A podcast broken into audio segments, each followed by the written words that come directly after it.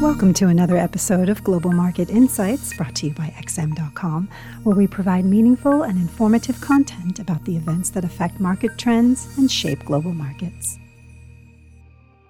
This is the Daily Market Comment podcast by Mario Hadjikyriacos for Tuesday, August 31st. I'm Christina Marujos, and thank you for joining us at XM.com. The party in U.S. stock markets continues to rage. The S&P 500 and the Nasdaq hit new milestones yesterday, with tech heavyweights being at the tip of the spear after the Fed chief reassured investors that the cheap money punch bowl won't be taken away immediately. With the Fed playing it slow on normalization and Congress set to unleash another multi-trillion spending spree to power up growth at a time when the U.S. economic engine is already revving, the stars have really aligned for equity markets. Best of all, it seems like any corporate tax hikes will be watered down significantly as powerful industry lobbies chip away at the massive reconciliation bill. The main worry is the Delta outbreak, but as we've seen time and again, markets rarely bleed because of virus developments. If anything, an escalation of the outbreak could fuel hopes for an even more patient Fed and put additional pressures on the politicians to step up their spending game. Virus worries are essentially a self correcting dynamic for stocks,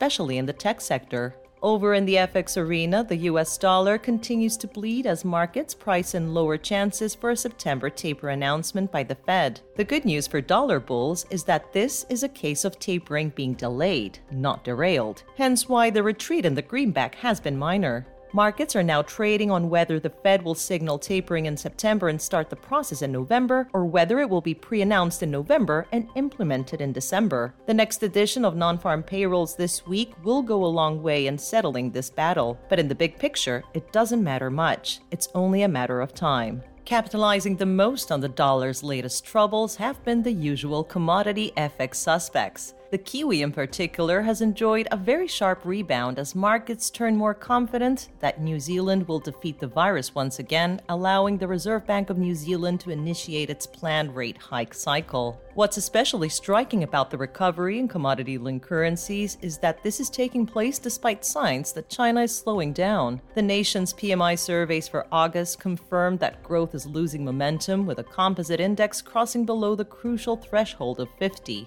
This raises all kinds of questions. How long can foreign stocks and currencies of nations that rely on China's endless commodity demand stay cheerful if the economy is losing strength? Will Chinese authorities respond with an avalanche of stimulus, or will they take a more measured approach in fear of an already over leveraged private sector? Making matters worse, Beijing continues its regulatory crusade. This time, regulators are going after private equity firms and are also limiting the access of minors to online gaming. The issue here is the timing of these changes. Structural reforms into a slowing economy rarely pay off. As for today, we get the latest Eurozone inflation stats and growth numbers from Canada. There is growing chatter that the European Central Bank could also dial back its asset purchases in September. Even in this case, though, it would be an almost fake taper, with the ECB slowing its emergency pandemic purchases only to increase its regular purchases later on. Rates won't rise for several years, which is ultimately what matters for FX markets. This was the Daily Market Comment Podcast. Thank you for listening at xm.com.